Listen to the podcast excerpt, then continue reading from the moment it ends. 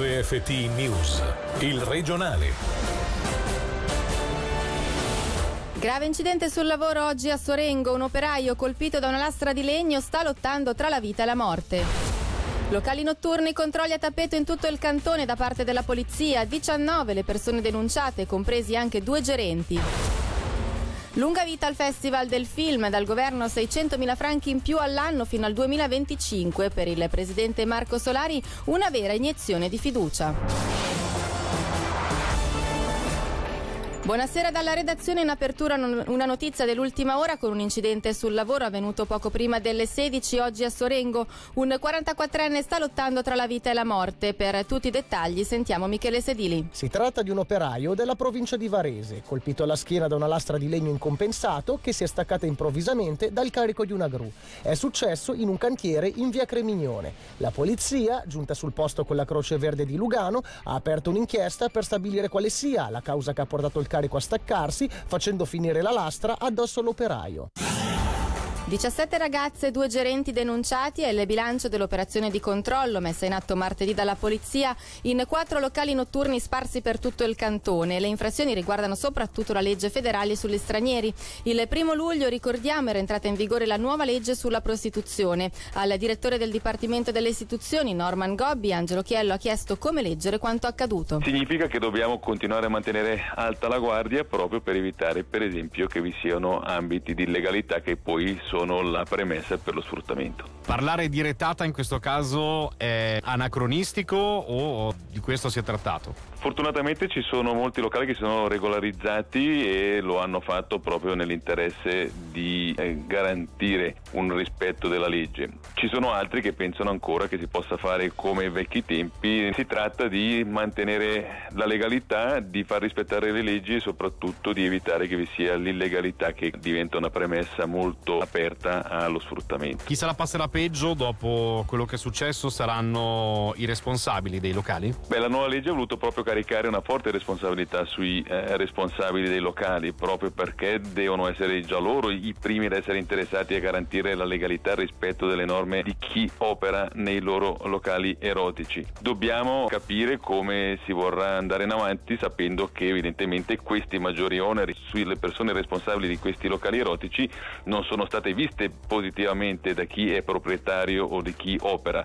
Di conseguenza vogliamo però far rispettare questa chiara volontà dello Stato, che significa anche far la verifica di chi opera all'interno delle loro mura.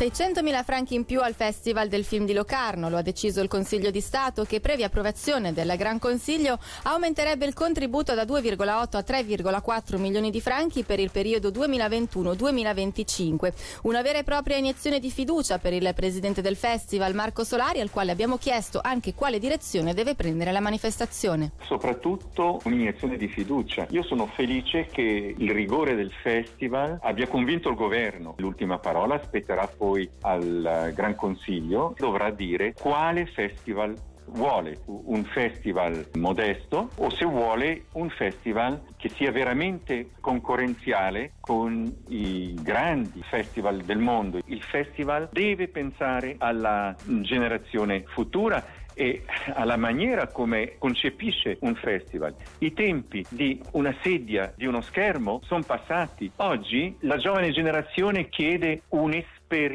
festival. Ecco perché ci siamo per esempio interessati alla rotonda, e io credo che sia proprio quello che abbia convinto anche il governo, vedere come il festival è capace di adattarsi. Un 23enne è stato arrestato nei giorni scorsi dopo aver tentato di scassinare una biglietteria automatica alla stazione ferroviaria di Stabio. L'uomo potrebbe essere collegato ad altri furti analoghi messi a segno negli ultimi mesi nelle stazioni di tutta la Svizzera. Sentiamo Michele Sedili. Si era dato alla fuga dopo aver tentato di forzare un distributore automatico di biglietti alla stazione di Stabio. Si tratta di un 23enne rumeno arrestato nei giorni scorsi. Insieme a lui c'erano 2 complici, ancora latitanti.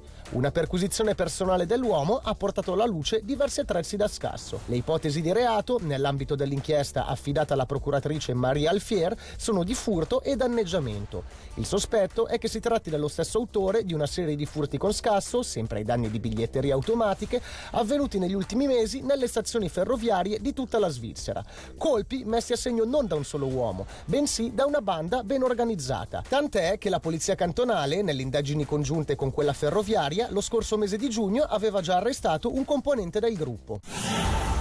Le finanze del cantone rimangono solide, il DFE ha pubblicato cifre ancora più positive rispetto al preconsuntivo di metà anno, ma il Gran Consiglio potrebbe decidere di accontentare i comuni peggiorando il bilancio di 25 milioni di franchi. Sentiamo Angelo Chiello. 200.000 franchi in più rispetto a quanto calcolato nel giugno scorso, ma con l'ipotesi che la cifra scenda di ben 25 milioni di franchi a dipendenza di quanto stabilirà il Parlamento settimana prossima. In estrema sintesi è questo il bivio con cui si confrontano le cifre scritte sui conti 2019 del cantone. Prima della chiusura di fine anno, la stima del DFE è una chiusura positiva di 90 milioni di franchi, ma la spada di Damocle sul documento rimane l'iniziativa per comuni più forti, che per gli enti locali si traduce, riportiamo volgarmente, in un non vogliamo più pagare i 25 milioni finora versati per un risanamento delle finanze cantonali che ora non serve più. Punto di compromesso che, salvo sorprese, trova d'accordo tutti, governo, Parlamento e chiaramente i comuni. Se la settimana prossima il Gran Consiglio avvalerà il tutto, anche se con un utile di 65 milioni e non di 90, potremo essere di fronte ad un primo passo concreto verso quel nuovo assetto tanto agognato che si traduce nel progetto Ticino 2020. Il sindacato VPOD chiede al comune di Lugano di correggere il tiro sulla gratifica di fine anno di 500 franchi che verrà elargita a tutti i dipendenti dell'amministrazione con uno stipendio annuo lordo fino a 90.000 franchi. Sentiamo il sindacalista Fausto Calabretta. Non capiamo però come mai ha escluso il personale in formazione, i programmi occupazionali e il personale su chiamata. Noi siamo stati sollecitati da diversi dipendenti stamattina, abbiamo chiesto al municipio tramite una lettera di includere anche queste persone nella gratifica. Non siamo soddisfatti perché il municipio a luglio 2019 ha deciso di togliere l'assegno economia domestica e quindi c'è una perdita maggiore per chi beneficiava e aveva figli fino a 15 anni. Il fatto di versare adesso 500 franchi secondo noi non compensa l'economia domestica. E sentiamo ora la risposta del comune di Lugano nel servizio di Gaia Castelli. Interpellato da noi, il direttore delle risorse umane della città di Lugano, Stefano Pellegrini, ha fatto notare che la misura di gratifica di 500 franchi è stata destinata a tutto il personale produttivo, escludendo coloro il cui impiego aveva un obiettivo di formazione. Pellegrini ha anche aggiunto che è stato escluso il personale su chiamata perché ha affermato che si tratta di persone impiegate spesso solo saltuariamente. Lugano, trasporti gratuiti nelle domeniche prenatalizie, agevolazioni delle tariffe dei posteggi come le prime 2 ore gratuite in autosilo. È quanto deciso dal municipio per far fronte alla forte affluenza di pubblico prevista a causa di commerci ed esercizi aperti a cui si aggiungono numerose iniziative. Quasi 150.000 franchi l'investimento della città, come ci dice il vice sindaco Michele Bertini, necessario per fare squadra con esercizi pubblici e negozi contro la crisi. L'intervista di Angelo Chiello. È vero, ci costa qualcosa, è una cifra di una certa rilevanza, però è stata preventivata così, è già da qualche anno che implementiamo queste misure e questo funziona abbastanza bene. Qual è il sentimento rispetto proprio a chi opera in centro? Sono un po' più felici?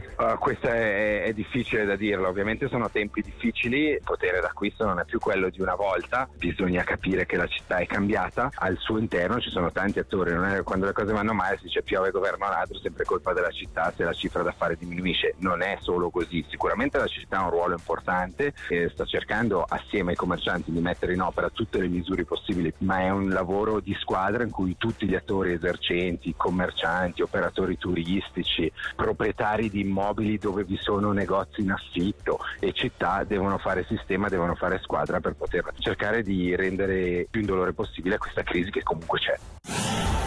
E infine vi ricordiamo l'appuntamento con il Focus a cura della redazione, ospite di Radiogrammi subito dopo il regionale per parlare di criminalità sotto l'albero sarà Claudio Ferrari, sergente maggiore capo della polizia cantonale. E dalla redazione è davvero tutto, grazie per l'attenzione, buona serata.